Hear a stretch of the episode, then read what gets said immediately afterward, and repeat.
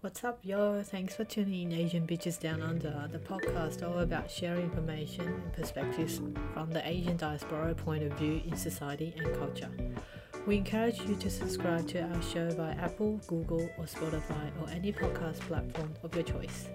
And we welcome our listeners to support our show by sending us comments, give us review, and share our podcast with your fellow podcast lovers. Make sure you check out the episode show notes for any collaborations we are working with to promote. Thanks again, and we hope you enjoy today's show.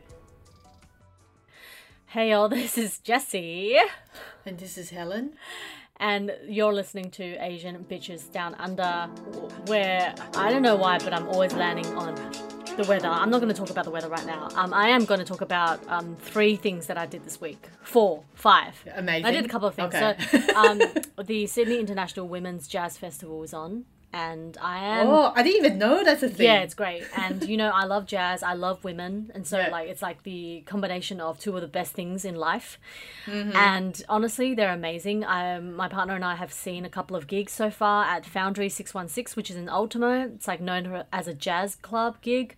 The only the Mm-hmm. other only place we've been to is like 505, which I believe is no longer a, scene. I think it closed down during the pandemic, sadly. Okay. And then um, Lazy Bones, which like we literally live like five seconds away from. Like I'm not joking. Which so it's great. Okay. Um, but uh, this this week we went to a couple of jazz um gigs. Uh, last night was Mingus Among Us, which they you know did a bunch of like a set from Mingus uh, Charles Mingus's books which was great. Um, the other day, we heard from um, a band, a female band called Feros, a ten a 10 piece female band playing the composition of Sophie Ming, who's like this incredible up and coming composer. So I just like the combination of like jazz and like women pushing the boundaries of what jazz could mean. You know, I feel like in Australia, jazz is such a sort of forgotten scene because you know compared to the United States, it's really it's almost like the same in way in the way that a lot of classical musicians who start off in Australia eventually have to move to Go Europe, overseas. yeah, or overseas, Yeah. yeah, because it's just like That's right. really There's it's, nothing it's, here. uh, yeah, I'm not bagging out Australia intentionally. It really is just a fact that if you want to study with the best, Mm. nobody is in Australia, unfortunately. The best of the best. Like there are incredible musicians, I don't doubt that in Australia. But um, if you want to grow and expand yourself, you really need to leave Australia, unfortunately. But in saying that, there are a lot of phenomenal jazz musicians uh, you know, currently still performing here in Sydney. We're very lucky. So we we did that. I wrote a couple of pieces for Limelight. I feel like I might have overdone it with the adjectives, um, but I think because I've never written about jazz, I kind of freaked out. I've also started reading two books. Um, Ed Ayres, um, who Okay, before you move on to that, I want to ask you the question: How many Asians were there Oh, in the oh, audience, say, and were there Asian performers? Okay, um, no Asian performers. Um, Uh, yeah, um, uh-huh. jazz is very in Australia is a very very very white space. it's yeah, mostly right, that's what I dominated. Mm-hmm. by men, and the women who do penetrate the jazz space are all like almost exclusively white. Mm-hmm. Um, in the audience, at least I could speak for last night and Sunday night's performance, both at the Foundry Six One Six. I noticed that um, I'd say about eighty five percent were white Mm-hmm. and then the remainder 15% was asian and then like no Oh, no black okay. people i saw Oh. yeah i saw like about five or six um, asian people including myself Uh-huh. everyone else was white um, no black people and like i just i remember just sitting next to my partner and thinking like if this was in new orleans everyone would be black and Would be yeah, black. and all the yeah, yeah, performers would be it's black music. yeah, yeah, yeah. That so that was interesting. Um, I think I think the spread of demographics is also interesting, Helen. Like I, I looked at last night. Um, and it's true. Like uh, people say that in jazz gigs, most of the people are like old, old white men who go to like jazz Mm-hmm. gigs. But it's I either see really old people, or like really Mm-hmm. young people, like you know twenty year olds. And then I was thinking, oh, where are the like 35, 45, In 50 Yeah, and then. I was like, Yeah. uh, they're they're mostly at they're probably at home looking after young children, because the Well, thing is, one pros- yeah, because the thing yeah, is with it is. jazz, um, the gigs go on for really late in the night. That's like, right. Yeah. Like this yeah. is me. Like really late for me is like eleven o'clock. That's really late for me. Like I like to go to. Bed. That's de- definitely late for me. yeah. I like to go to bed at like nine thirty honestly. So like, and and the gigs have been starting at roughly te- uh, eight thirty, and then the sets go on for about two two and a half hours. So yeah, it's really late. But I mean, uh, jazz is something that just honestly makes my life just. I don't even know how to explain the, my absolute sort of loyalty to jazz. I just I feel something for it that I don't feel for anything else in the world. Um, so I'm very honored to go and write about it. And I guess relatedly, I'm reading a book about music by Ed Ayres, who's the um, Yes. ABC Classic FM. I don't know if he still does that presenter. yeah. I think he is still doing the weekend or the Saturday Right. morning one. Yeah, yeah. So he He used to be the one that I really love. Before that, he transitioned to Ed. He was Emma, and Yeah. I used to listen to their program every morning. Oh morning. yeah, yeah. Um, it was amazing. because they're amazing because voice. his voice is so great. Yeah, I and know. also Helen, yeah, you yeah. read one of um, his books about Uh, cycling. Danger Music. Cycling. In Oh no no no Afghanistan no! or something. Oh, when they were teaching in Afghanistan. Yeah, Danger Music. Yeah, Yeah. yeah. So um, this one is his latest book, Whole Notes: Life Mm-hmm. Lessons Through Music, and I have to say, it's making me want to pick up my violin again, which is Mm-hmm. amazing because you know how much I like am traumatized by the violin and hate yeah. it, like just because it brings up so many awful memories for me. Very sad. It shouldn't be like that. His book is so tender, and it kind of makes me Mm. ground me, reminds me of why music is all about beauty and the pursuit of beauty and Mm-hmm. self knowledge and patience. You know, it's really, really beautiful. I can't wait to give it to you. So that's one of my SMH review books, which Nice. is so great. I love when I get a really nice book to review. Yeah. It doesn't happen all the time. and the other book I um I'm reading is Huma Ab- Abedin's Both slash Other. And if you don't know, Huma Abdeen is like making the rounds in the media at the moment. She is most famously, unfortunately, famously known as the ex-wife um, of Anthony Weiner. Who is like this outrageously gross of a New York? I think he was a New York sort of running for mayor in New York in the early 2000s or 2010, roughly around, I think. And I, a few years ago uh, at the Sydney Film Festival in 2016, I went to see one of the documentaries called Weiner, which was about him and his race and Okay. his kind of like his massive controversy. He used to, he, he, and I believe he still does sexting. Like he would send, it came out that he Oh, sent pictures of his boner to like prostitutes or young women and stuff. Mm-hmm. So anyway, Huma is the was the wife, and um, I remember seeing the documentary and thinking like, wow, this woman is putting up with a lot for like Mm-hmm. his like sh- Behavior. for his I, I I really hate using the word pathetic. I was about to say pathetic husband, but he's just like basically he abused a lot of her trust and you know, he just sounded like the worst human being ever. But like the the documentary Weiner, I honestly recommend to anyone. It's so fucking well done because it sort of has the very comic energy to it in the way that um, very early Michael Moore documentaries had, and it kind Ah, of yeah, really uh-huh. The ridiculousness of white male power and the, the sort of like it also captures the There's a- behind the scenes of what it means to run a campaign in New York and it was Okay. it really kind of really clarified a lot of things I had in my head back then about wanting to become a politician because I think in Mm-hmm. 2016 I was studying law and thinking about pursuing a, a career in like politics in politics. Yeah. um, but I mean, Australia and New Zealand, the states are obviously very different. But you know, there were things I could Mm-hmm. tie in together. and her book. Oh, her book, uh, both back to her other, book. yeah, both slash other. I've only just started, but um, I it's twenty one hours. Like I'm listening oh, to wow. audio. Oh, you're listening to an audiobook. Yeah.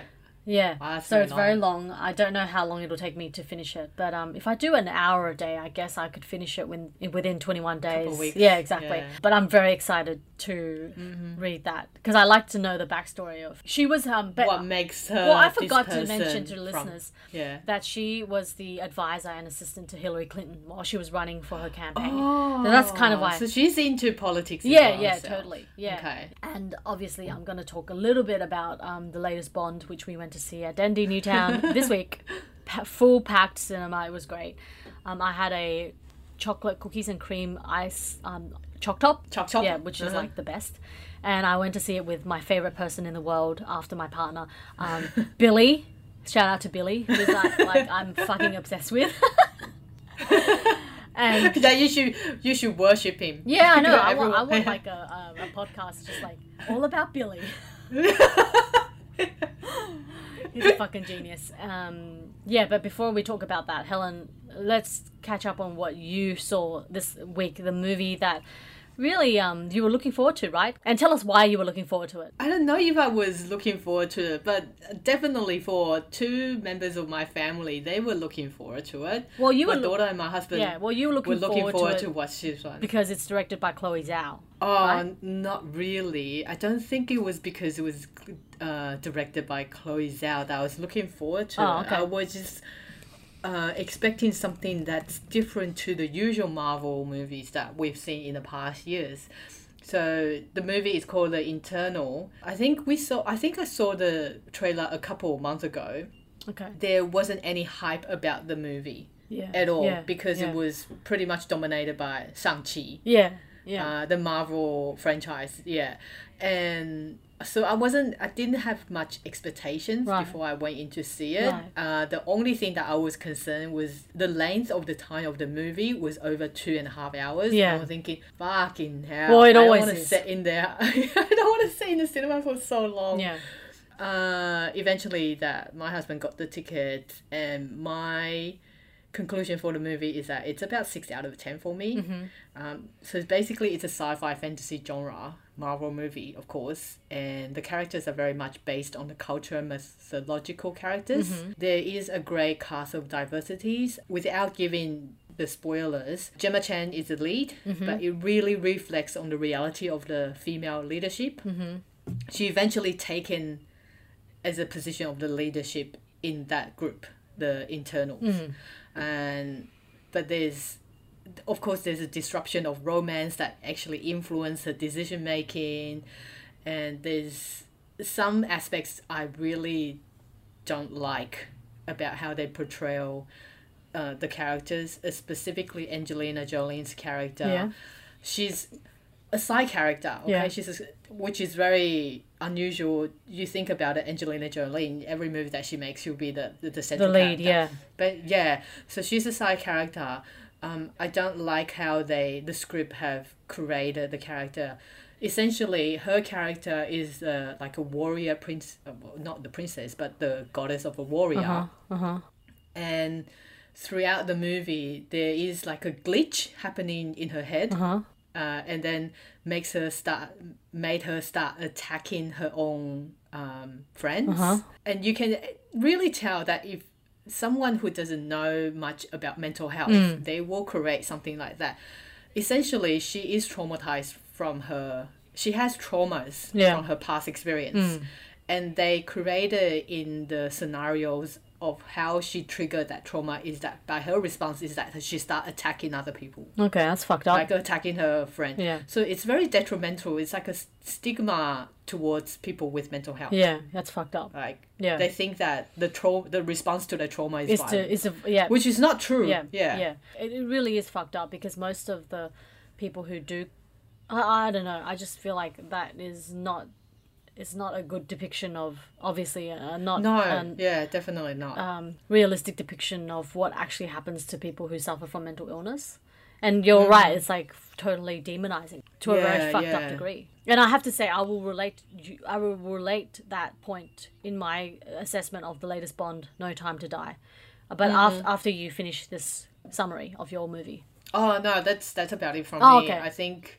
Um, I don't want to give out, you know, any spoilers. If anyone wants to go and see it, it's fine. Um, yeah, cl- it's close out director, support agent, Yeah. directors if you want. Yeah, so yeah. yeah, I guess like Marvel just brought her brought her on maybe in the last I don't know, last twelve months to like to bring on the power that she gleaned from winning an Oscar, you know, from her Nomadland. Mm-hmm. But it doesn't mean that it's anything like Nomadland, you know. No, I Yeah. just don't think that she fits into this kind of genre. Yeah, she must And have the overall movie, Yeah. it's very, it's a bit of, I would say it's a bit messy. right. Yeah. Like it, it, the timeline jumps from here to there Yeah. and goes back and forth. There's, oh my god. it's a bit that messy. Yeah, if you want to watch it for the action, for the purpose of action, that's fine. But I, I do feel like it's a little bit messy. Yeah. Well, um, kind of tying into your point about how ridiculous it is, where stories in big fo- movies, Hollywood movies like this, where the villain is always given this backstory of past trauma. I have to relate that to No Time to Die, which is the Bond's Cra- Daniel Craig's fifth and last movie, and in that, um, Rami Malek plays the villain and and mm. same thing like and same thing with christopher waltz's character. It's like they had some sort of past trauma and their way of dealing with it is to like try and take over the world and murder as many people as possible. And i remember mm. turning to my partner afterwards and saying because like my partner and i had spent the last month or so watching every bond from pierce brosnan up until the Yeah. latest daniel craig uh-huh. in order to you know give ourselves a sense of timeline and also to uh, in anticipation of the mm-hmm. last bond which we saw this week. I realized that um a lot of what happens is like the same narrative trope of the villain is that oh they had their, their family murdered when they were like young and what their way of dealing with it is to try and take over the world it's like one shift it's just like the shift from personal tragedy to absolute world domination and human genocide is like the leap is just extraordinary. It's like it doesn't make it mm-hmm. really logically doesn't make sense. And I said to my partner afterwards, if it was true that all the people who had ever been traumatized as children became villains like the way that they do in Bond, then the world would have dam- like the world would have killed Oh, itself ended, ages yeah. ago. Ages ago. Yeah. yeah. Yeah, I mean, No Time to Die was okay. It was too long. It was like two and a two hours and forty six minutes. Way too Oh long. Oh my god! Why, why is it? Why are movies so Oh long my god, nowadays? yeah, it was so.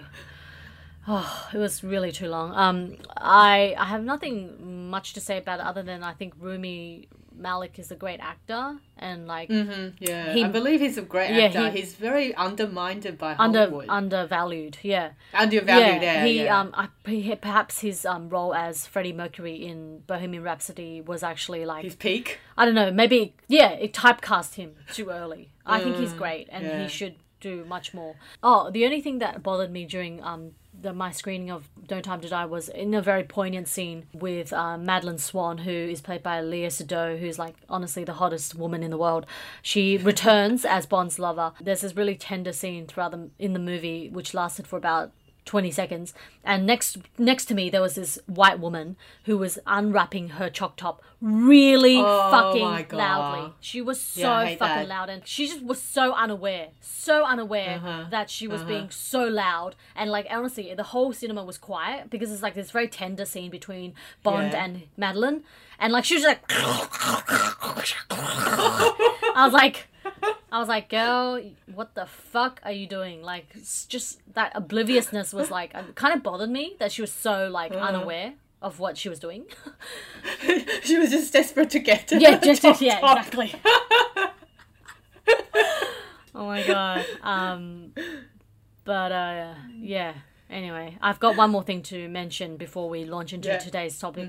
But um, tell Yeah. me, you went to the finalists of the concerto competition this Yeah, past week. Tell I- me about it. It was it was on last Sunday. Uh, I was invited to attend a concerto competition because my friend's kid was one of the finalists. Mm-hmm. And from my observation was that all six finalists were all East Asian girls, except for my friend's daughter. She's half. She's half Asian. Mm-hmm. Yeah, and I noticed that all the mothers were the ones who were bearing the responsibility of how to prepare their yeah, kids yeah, onto the stage. yeah. Where are the fathers? Yeah, and I don't see, and even even with the audience, I I don't see a lot of fathers were there. I don't know if they think that it is, you know, maybe they spend their Sunday afternoon in the golf course somewhere else that Oh they consider is much better. Fuckers. Um, but it was interesting that seeing that all the finalists were all Asians and East Asians in particular, and I, I just don't understand why. Well, I kind of understand. Like, I know that a lot of Asian parents push their kids into this kind of path, you know, music, talent, and also academic levels. But I don't see any white people at all. I mean, I, there, there were white people in the audience. Mm. But what made me a little bit I don't even know how to describe this feeling. The adjudicators were all white. And you're Interesting. seeing all the finalists Yeah. were all Asian, Asians. yeah. It, it, seems like you're having like there's no adjudicators that or even the presenters. Who are people of presenters colour? the awards. Yeah, who are people of color. That's pretty fucked up. They should they should Yeah. know to be a little more diverse. But I guess it is like the Central Coast, so Oh no, it's not in the Central Coast. It's Northern Beach. It's the North Sydney area. well, Northern Beaches. Come on, they're all white. Northern anyway. Beach, yeah, they're all very white, but we're talking about areas from you know Hornsby all the way down to North Sydney. So there's uh, Chatswood Yeah. and you know Yeah. Pennant Hills. You have kids. Well, the, all the kids are from private school Yeah, again. yeah, okay, yeah, yeah. And I like that you, point that out. You don't have any other. You don't have a finalist that I don't remember seeing a, the finalist that is from a public school. Hmm, yeah, So that says a lot. Private school, yeah, from private school. But I just feel a little bit strange seeing all the presenters over the wall and adjudicators were white Yeah, people. it's and it's like white people are still to- being the adjudicators of what is good. Yeah to judge. You know, they were there to judge, and Yeah. they have the power to determine who is Yeah, the winner. exactly. Yeah. Who who is the yeah, and it's like white people are still the arbiters of like they're still the gatekeepers of what qualifies as good classical music and what's not good classical music. They're they're still the ones Mm-hmm. Yeah. determining if you get to like join our club of whiteness kind of thing. Yeah, I think if I was there, I would have been so deeply uncomfortable seeing that. Uh, that's what I recognize. I don't know if any other audience or you know other parents realize that, but I just didn't feel. I don't want to say that I was uncomfortable, but I just say it. thought that it was just I would have been uncomfortable. funny. Uh-huh. Speaking of whiteness, I'm going Hmm. to mention an article, a report that I wrote on this week about um, the Women for Media report. Um, So every two years, I believe, the Women for Media series basically it's a study done of um, within one month. Okay, so in the month of May this year, a group, a bunch of people collected the gender of articles that were written uh, on the front page of major newspapers.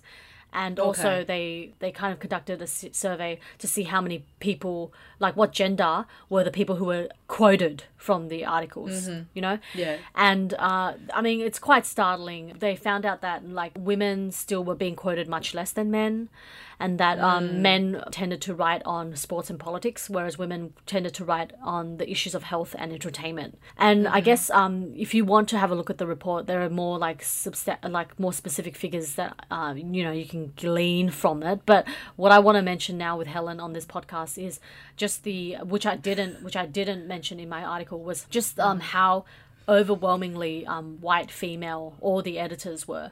So, um, in the a report, which was 100 pages long, there was about roughly 30 pages of um, interviews, like in depth interviews with the Okay. editorial directors of The Age, Nine Digital, the Australian Financial Review, the Australian, Daily Mail Australia, news.com.au, Guardian Australia, and SMH So just the major, yeah, the major Australian news pub- media. Yeah, outlets. exactly. Yeah. And um, out of the one, two, three, four, five, six, seven, eight, nine, ten, out of the ten editors that they reviewed, all of them were white women. And can I just say they all looked very like the same? Like I was like I was scrolling through them and I was like, oh my god, these white women look exactly the same. And there was just two guys, one Asian, the uh, head of network at News Gathering. So he wasn't even um, the the editor of News ABC News. He was just the head of network, but he was interviewed. Um, Cav- Gavin Fang, and then the only other guy was um, Anthony De La who is the editor in chief of West Australian newspaper, and all of the other went like um, Gay Alcorn, who's the editor of The Age, white woman, Kerry L. Stubb, editorial director of Nine Digital, white woman, Joanne Gray, Claire Harvey, Felicity Hetherington, Lisa Mu- Muxworth, Leone Lee Taylor, uh, the editor of Guardian Australia, and Lisa Davies, SMH editor. I was just like, no wonder we have things like the white women syndrome, missing women syndrome, which we talked about a few weeks ago. Because like mm-hmm. we uh, we We have don't have because we have- of color Yeah. on board to write about articles that yeah that matter to anyone outside of whiteness exactly like Yeah. it's just like of course we have a tendency for the media to only write about white people issue because we have white women at the top of these media corporations you know mm-hmm. Mm-hmm. Oh god kill me Mm-hmm, just kill me honestly it's just like where the think we- fuck is the Australia- diversity honestly, I think Australia needs to do more studies and researches into diversities, like really look into the issues why.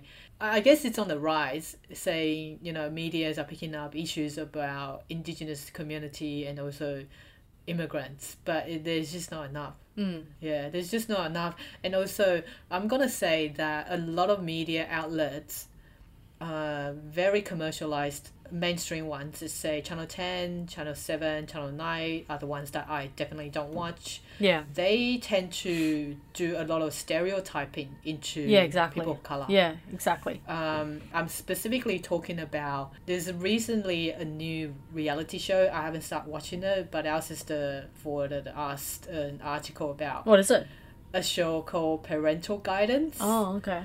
Where they follow a couple of families and judge. I'm gonna put an air quote on it, like Uh-huh. kind of like judging their parental styles. That's fucked up, man. That's so fucked up. And there's a Taiwanese family that I've, that I don't know the, this family, but I've know it through from a couple of my friends, you know, like mutual friends. Apparently, they've been labeled as tiger parents, Hmm. And they force their kid, not force their kid, they encourage a kid. I would, I, I was, I'll frame, I'll frame it as they encourage their kids to go out and do busking performance, which I did myself before. But in the eyes of a lot of white people, that is considered to be tiger parent. right. Yeah, so they really reinforce that kind of stereotypical ideas about Asian parents. Yeah. I mean, I, I don't know if that's you know, Yeah. the right thing to do. It's no, it's really not. Um, yeah. I mean, ev- everything about network television and commercial television in both Australia and America. I mean, America's better just because they have more black people in positions of power, but in Australia, it's just like racist. It's so racist. It's like Mm-hmm. um border. What was that show called? Border Control or something? Border Force oh yeah, Control. yeah, border control. Yeah, like that's super racist because they always pick on the ethnic people. Uh, yeah, that's right. Yeah. Ugh, God, kill me. But uh, let's take a break and we'll be right back Mm-hmm. and talk about aging, uh, especially when it comes to the perception of aging, what we our thoughts on aging, um, Mm-hmm. especially as as uh, Asian women. Asian. Yeah, we'll be right back.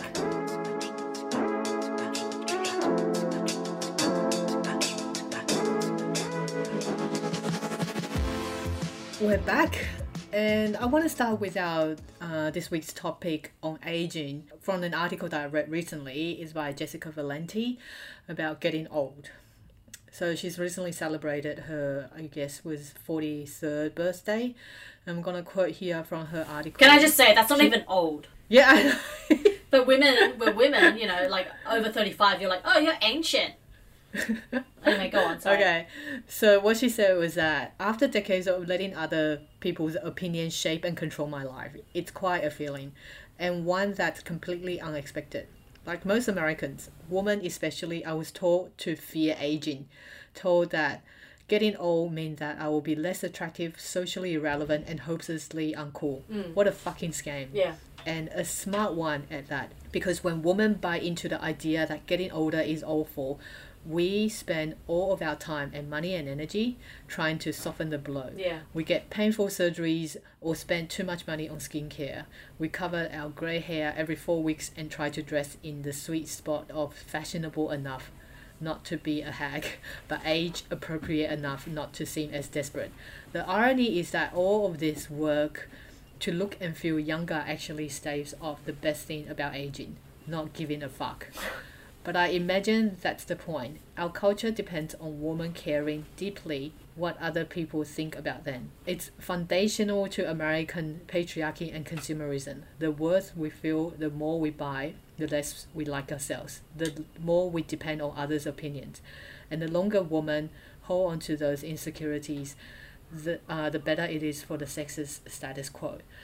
Um, my thought about what she said is that not just the American patriarchy Mm. and the consumerism, it's very universal patriarchy and consumerism, and it's definitely hit harder. For Well, women. I shouldn't compare here. Yeah. for women, of course. Yeah. But I shouldn't compare here. I was going to say for Asian women. Right.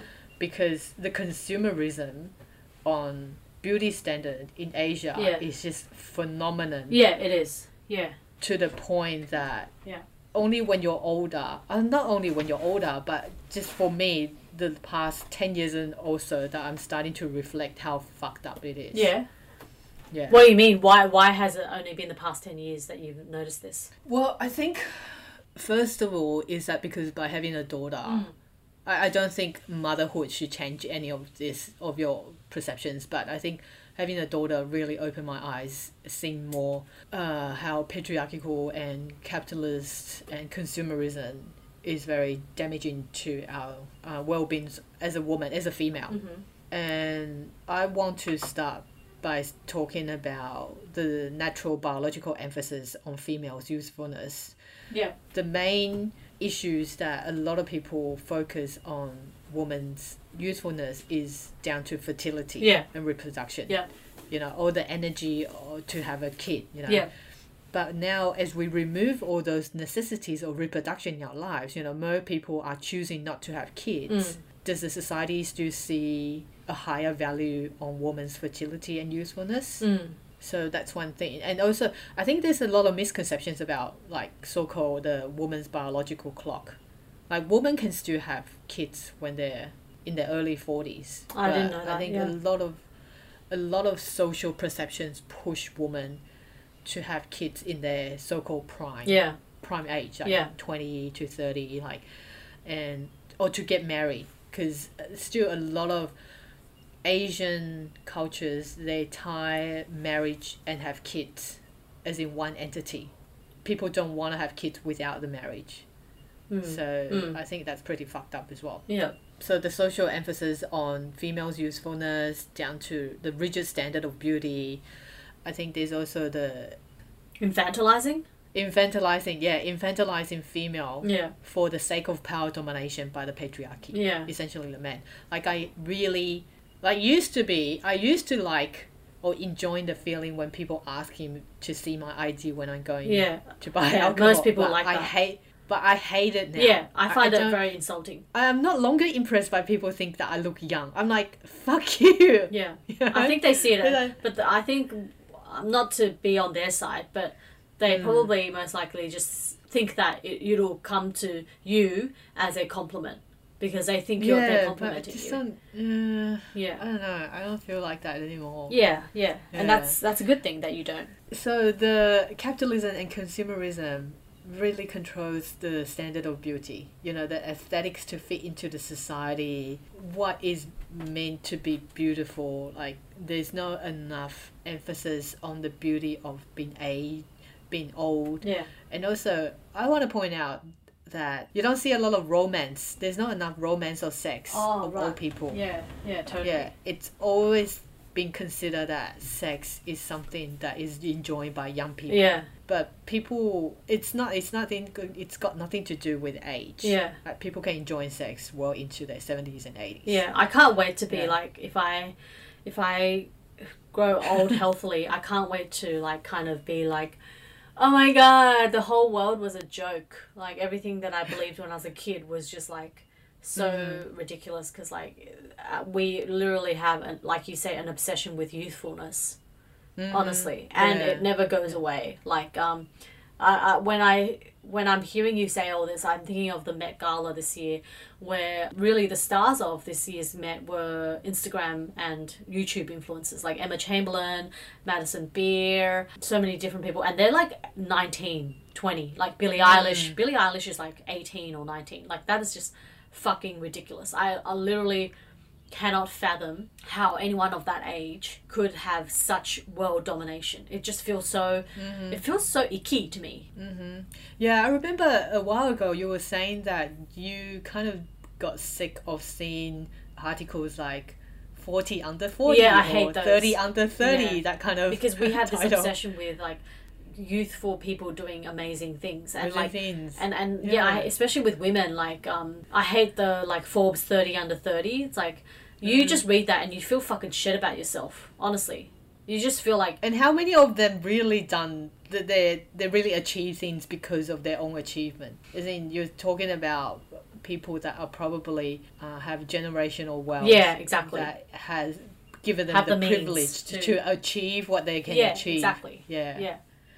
Yeah. Uh, another thing that I want to point out is that the media emphasis on females' usefulness. Um, like I said, there's lack of older people on screen, and particularly I want to mention Sex and the City, which is just that you can talk about it. Well, yeah, I can't wait for the reboot. It's uh starting on the December 9th, guys. So there's still continuous misogyny on older women. Uh, whereas you know sometimes we see a lot of media praise on older men, whereas older women are criticized. Oh yeah, totally. So what's the benefit of getting old? I think it's it's about experience. It's something that you get old, you eventually, hopefully, get wiser and you age gracefully. And one thing that hasn't been talked about a lot was the mental health for older people. Mm-hmm. Um, I was listening to an po- a podcast earlier today to really open the discussion of what to do when one has entered retirement.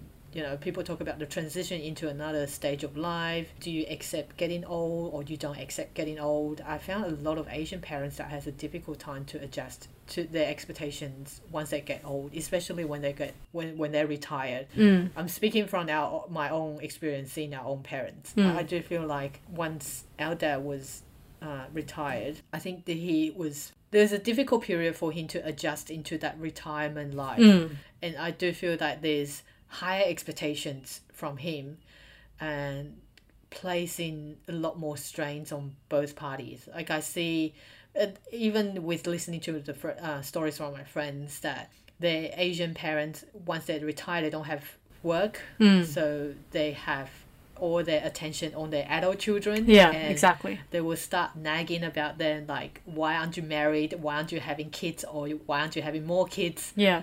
Or you make you're not making enough money, and just comparing themselves with their own children. Yeah. Yeah. So I think there is something, there is a space that people need to explore about talking about mental health for older people. Yeah, yeah, and Yeah. and I think what what is really something to also mention is that even like 20 30 years ago mental illness was not a kind of publicly it's not a public discourse that anyone had. Let like Yeah. in australia let alone in asia like even now today in Yeah. asian society Asia and culture you don't talk about your mental Yeah. like um, in asian culture you are respected if you keep things to yourself. You know you don't Mm, tell anyone if you're depressed or you're struggling with anxiety. That's like a flaw that uh, it's like it's almost like airing up your dirty laundry. That's what asian people think you know if you tell people Mm-hmm. you're struggling with something your um, asians think that you're placing a burden on other people and like you're just Mm-hmm. not supposed to do that you're supposed to keep everything Mm. like in asian society repression and oppression of the self of the individual of the Are internal struggle a- are seen as great And a assets. It's are, are, are seen like a, it's a good positive thing if you fucking repress yourself. it's so fucked Oh up. my god, yeah. It's so Yeah. I don't know how to find another segue into the next thing that I want to talk about, but um, so last week I've done an interview with Yumi Lee from Older Woman Network. Um, it was such a pleasure talking to her. Um, she shared a lot of insights of issues of aging within Australian society. We didn't have enough time to talk into a bit more intersectional spheres, but uh, I want to share with uh, our listeners of the interview that I did with her, and we will yeah we'll go from there. Yeah, sounds good.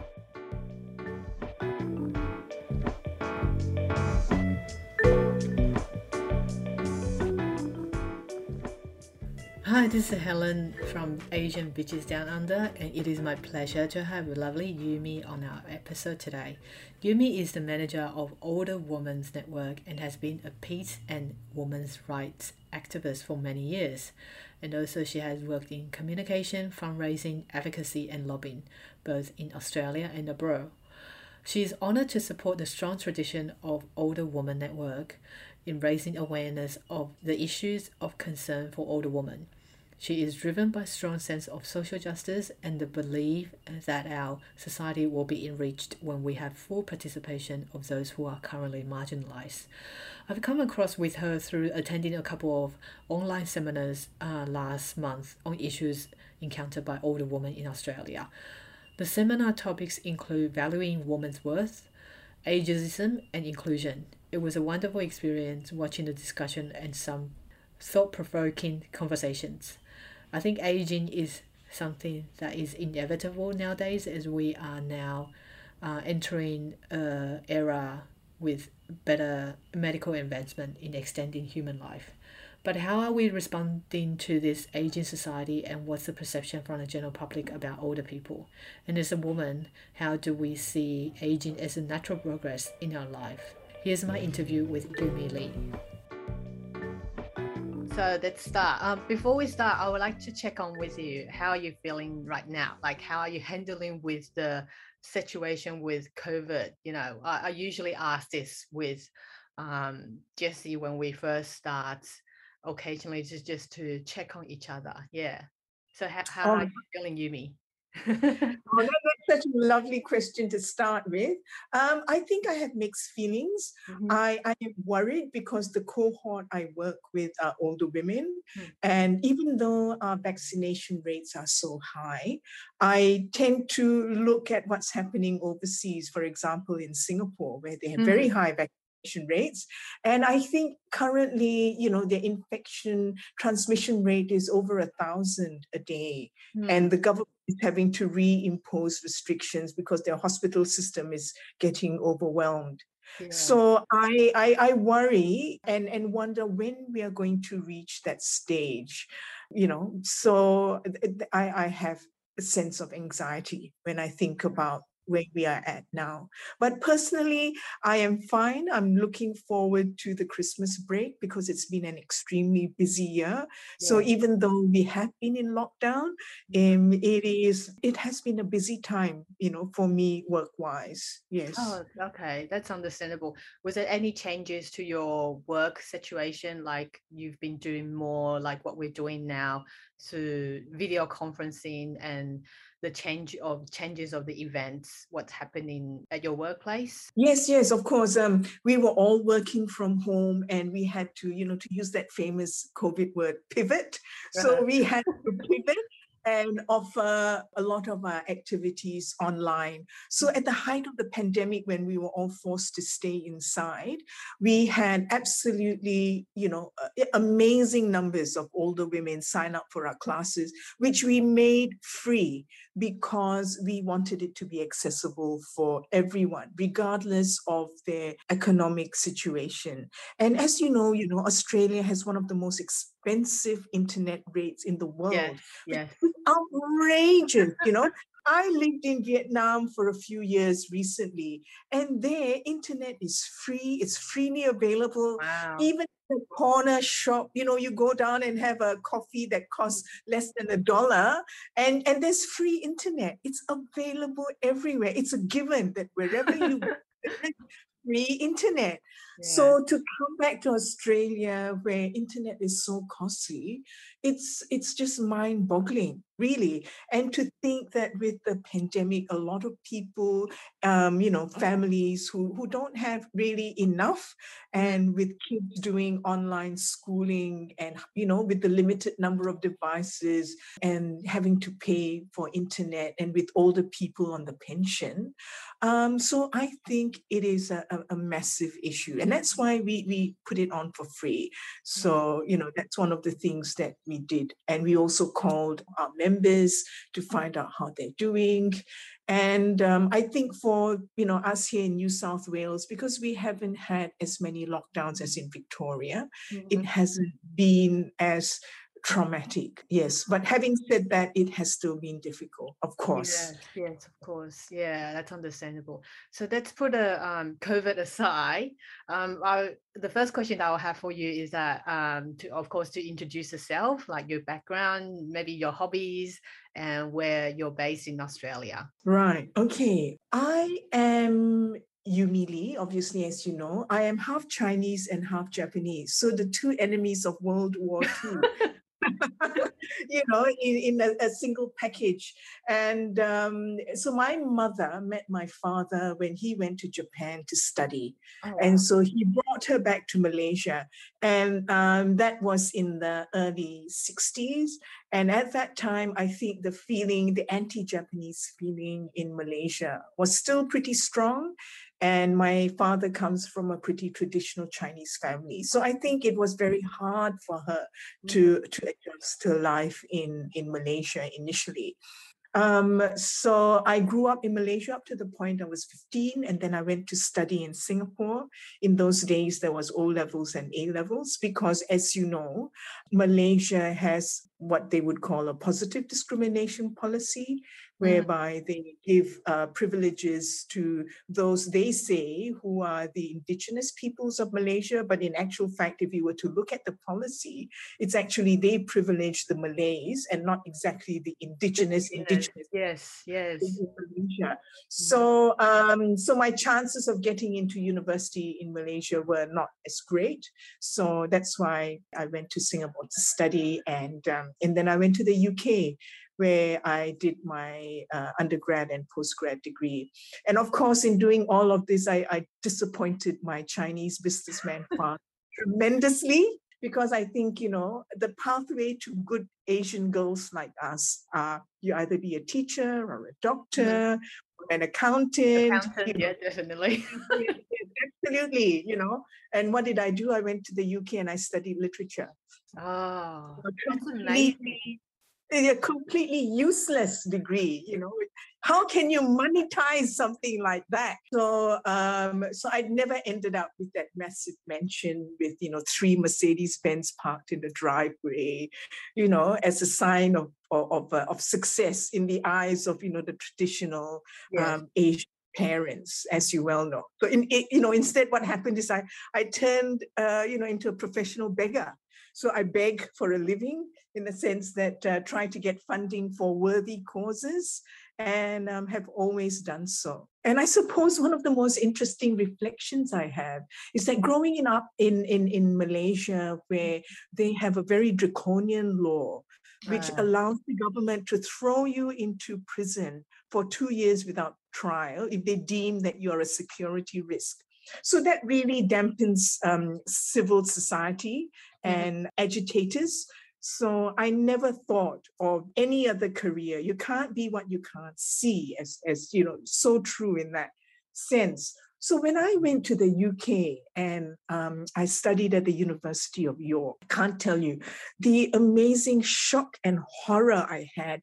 And this was, you know, autumn and it's cold in York. Let me tell you, you think it you know, very hard for you as a Malaysian, you know, person going to go into heading into the northern hemisphere of you know just heading into the winter climate yes yes it was and what shocked me was here was this student activist mm. chaining themselves on one of the bridges on campus mm. trying to make a political point and and that fear of political activism was so ingrained that i actually walked around you know I took the long cut so i didn't have to go across the bridge wow. you know and, and slowly uh, obviously that feeling subsided so when i came to australia to start my phd i joined uh, the women's international peace uh, league for peace and freedom mm-hmm. which is you know a, a women's peace organization and and then became a ratbag you know from, from that day onwards you know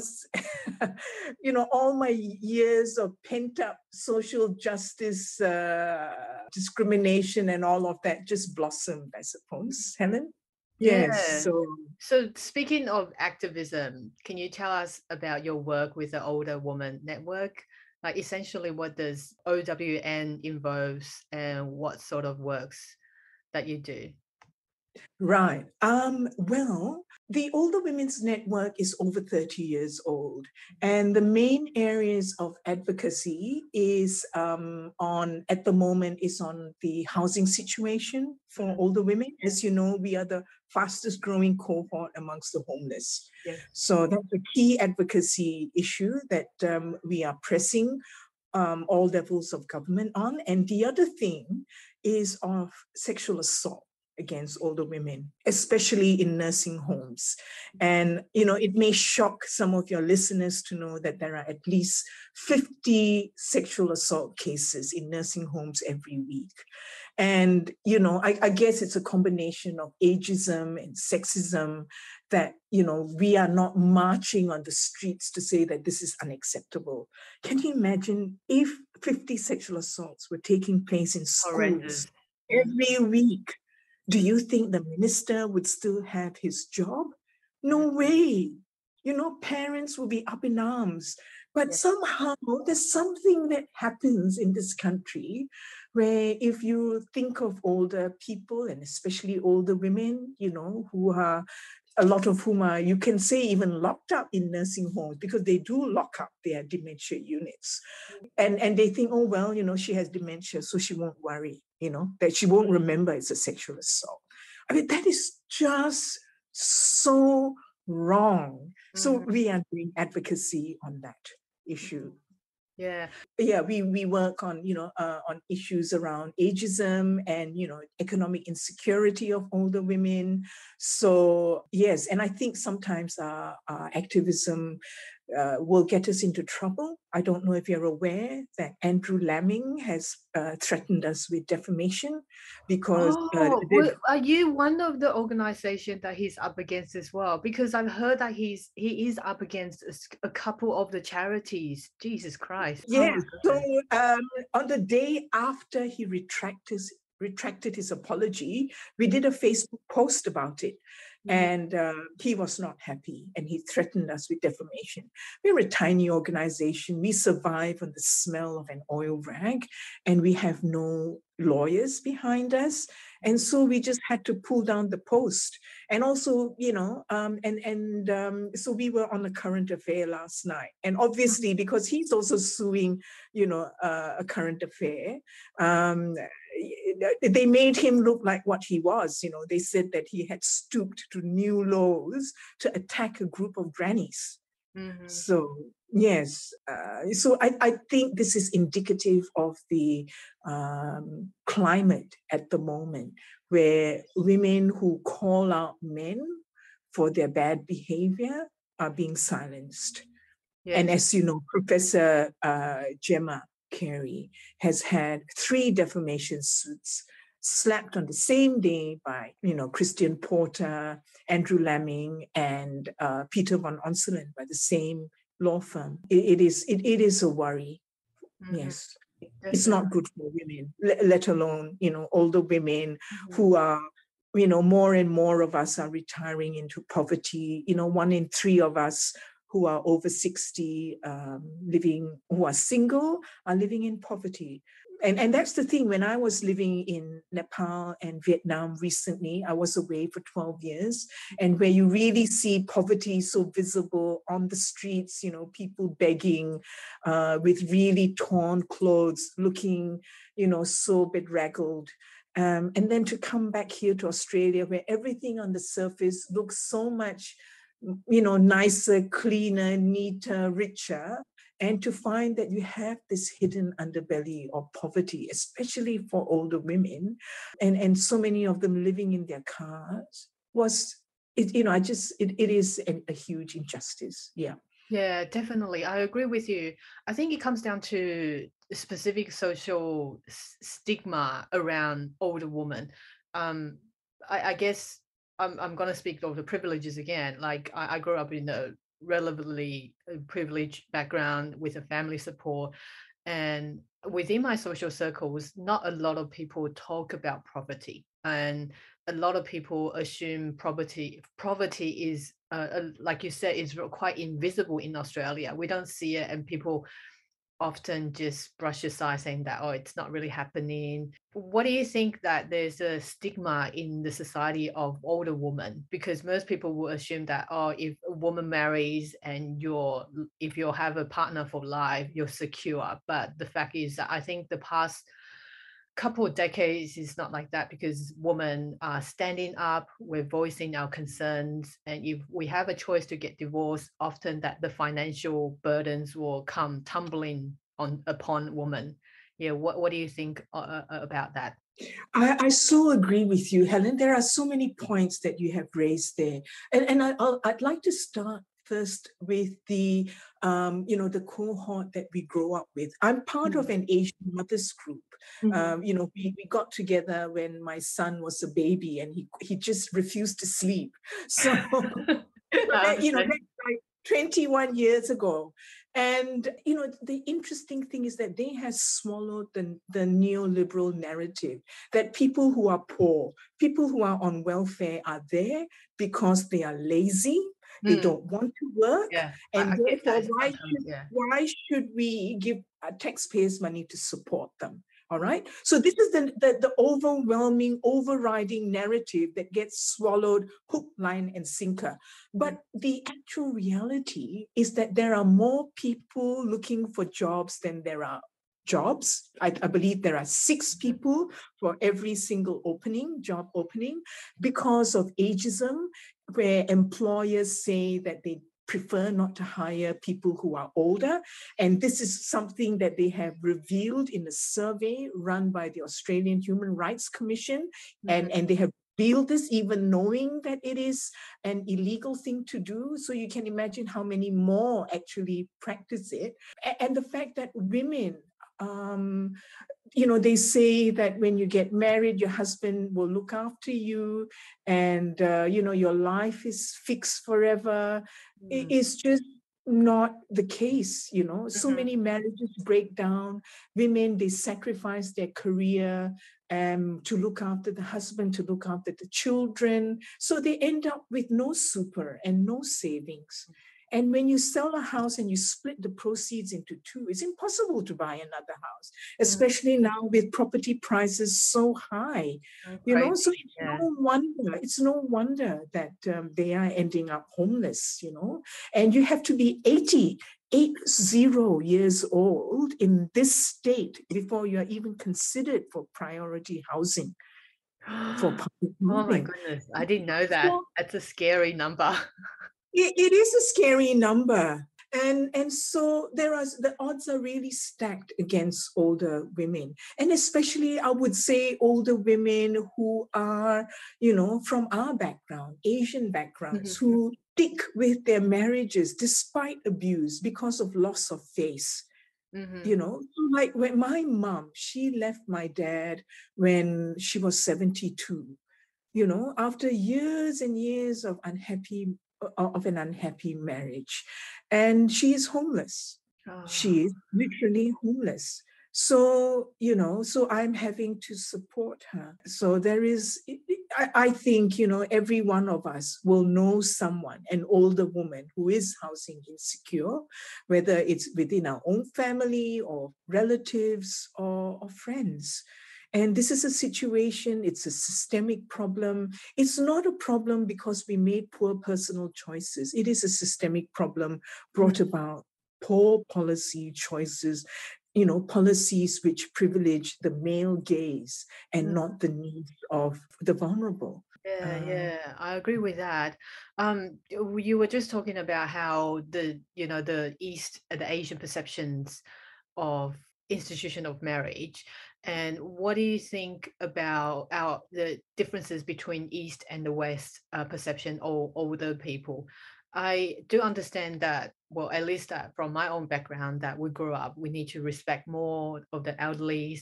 But however i'm seeing that there is becoming like a broken system even in asian countries that younger generations are not really looking after the older generations. And the government really definitely needs to take up upon more responsibilities um, what about in australia? Do you see the differences within see because we're quite a very diverse um, community. Is there a differences perceptions how to treat elderlies or from your own experience what did you see from my own personal experience and my observation i think it's not just asian but that there are also you know some european cultures that really it is expected that parents are looked after by their children mm. you know and um, I, I think while while some younger people want to do that, but because of the economy, because of how yes. expensive things are, it is just not possible because you need two incomes to survive.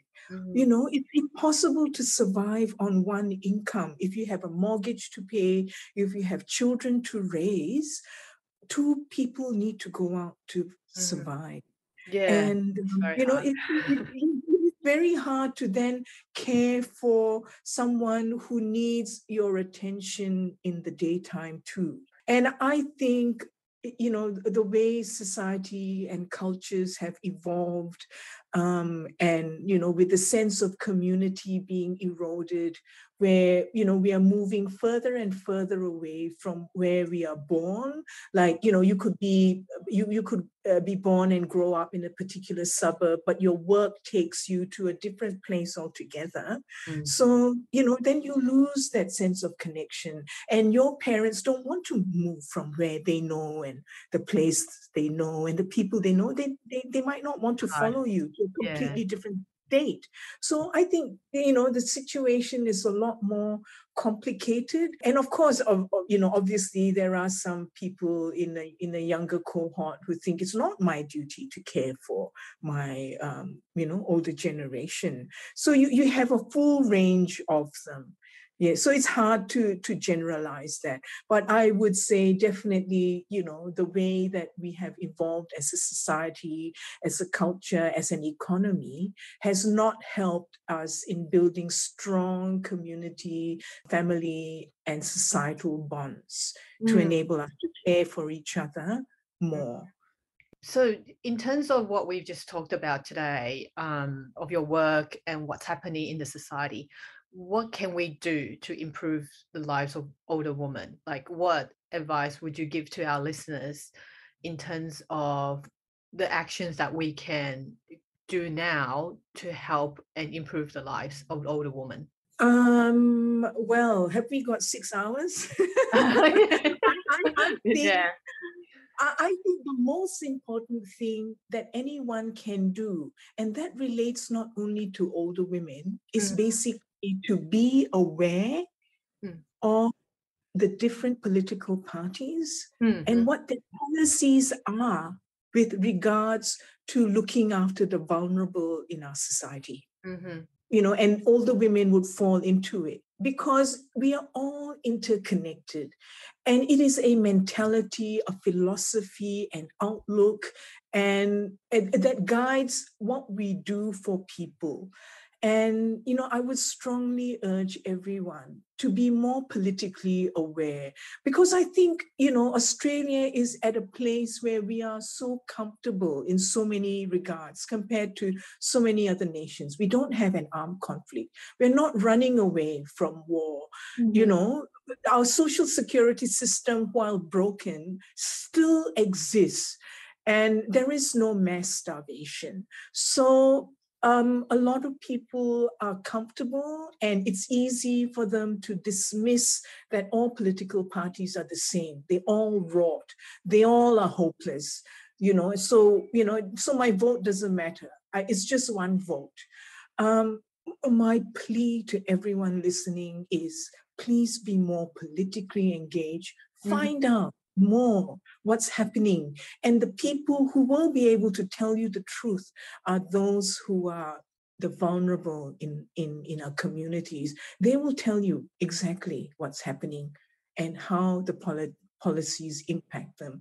Because remember, while we are comfortable today, it just takes one stroke of bad luck to send mm-hmm. us into a spiral of bad lucks to end up at the bottom of the pile. And so no one is safe until the very, the most vulnerable one is taken care of. And that would be my message to your listeners. Wow, thank you so much. That's so good. I was going to ask you the final question that I have of my on my notes, but I think you pretty much cover it. I was going to ask you, um, what kind of advice would you give to younger women in the current generation? But I think um, that one pretty much covers all. You know, I I love younger women. Um, I say because they are our future. You know, mm-hmm. I say to them, look for a good mentor, and I say to all the older women listening, find a younger woman to mentor oh, because good. you know younger women um, as as we all know as we go through life we learn lessons we gain perspectives and we see a little differently And so when you are in a particular situation as a younger woman, it always helps to have an older woman's perspective to at least help inform your next decision. And because your next decision helps you, um, because, you know, every time, every single minute of the day, we stand at a juncture, whether we take the left turn or the right turn, and things will fall into place based on those decisions. Mm-hmm. So the fewer turns we take that causes pain and suffering, the easier life is for us. And so I, I urge younger women to save. Don't depend on anyone, let alone a partner, for your security or your happiness for that matter, mm-hmm. and look for a mentor. Yeah, that's that's a great advice. Yeah, I do encourage people to seek out mentors as well. It's a connection of to to society as well. Sometimes you get different perspectives from you know different people, and that's a really good idea. Yeah. Thank you so much, Yumi. Yeah, You're thank welcome. you. And, and look, we haven't even touched racism. And mm. I've got so much to say about that, having experienced it myself. Mm-hmm. So yeah, I'll have to get you back. I'll have to get you back to talk about racism on the next um, session. Uh, so uh, it, it is such a pleasure to have you on our show, Yumi. And um, for our listeners, if you are interested to join uh, Older Woman Network, I, I know there are a, a couple of listeners that's on a similar age group or simply just want to know more about the organization, a link will be on our show notes and we'll encourage our listeners to check them out. Um, thank you again, Yumi, and we hope uh, hopefully to you know invite you to come back to our show very soon. Thank you so much, Helen. All the best to you and your listeners. Take care. Thank you. Bye-bye.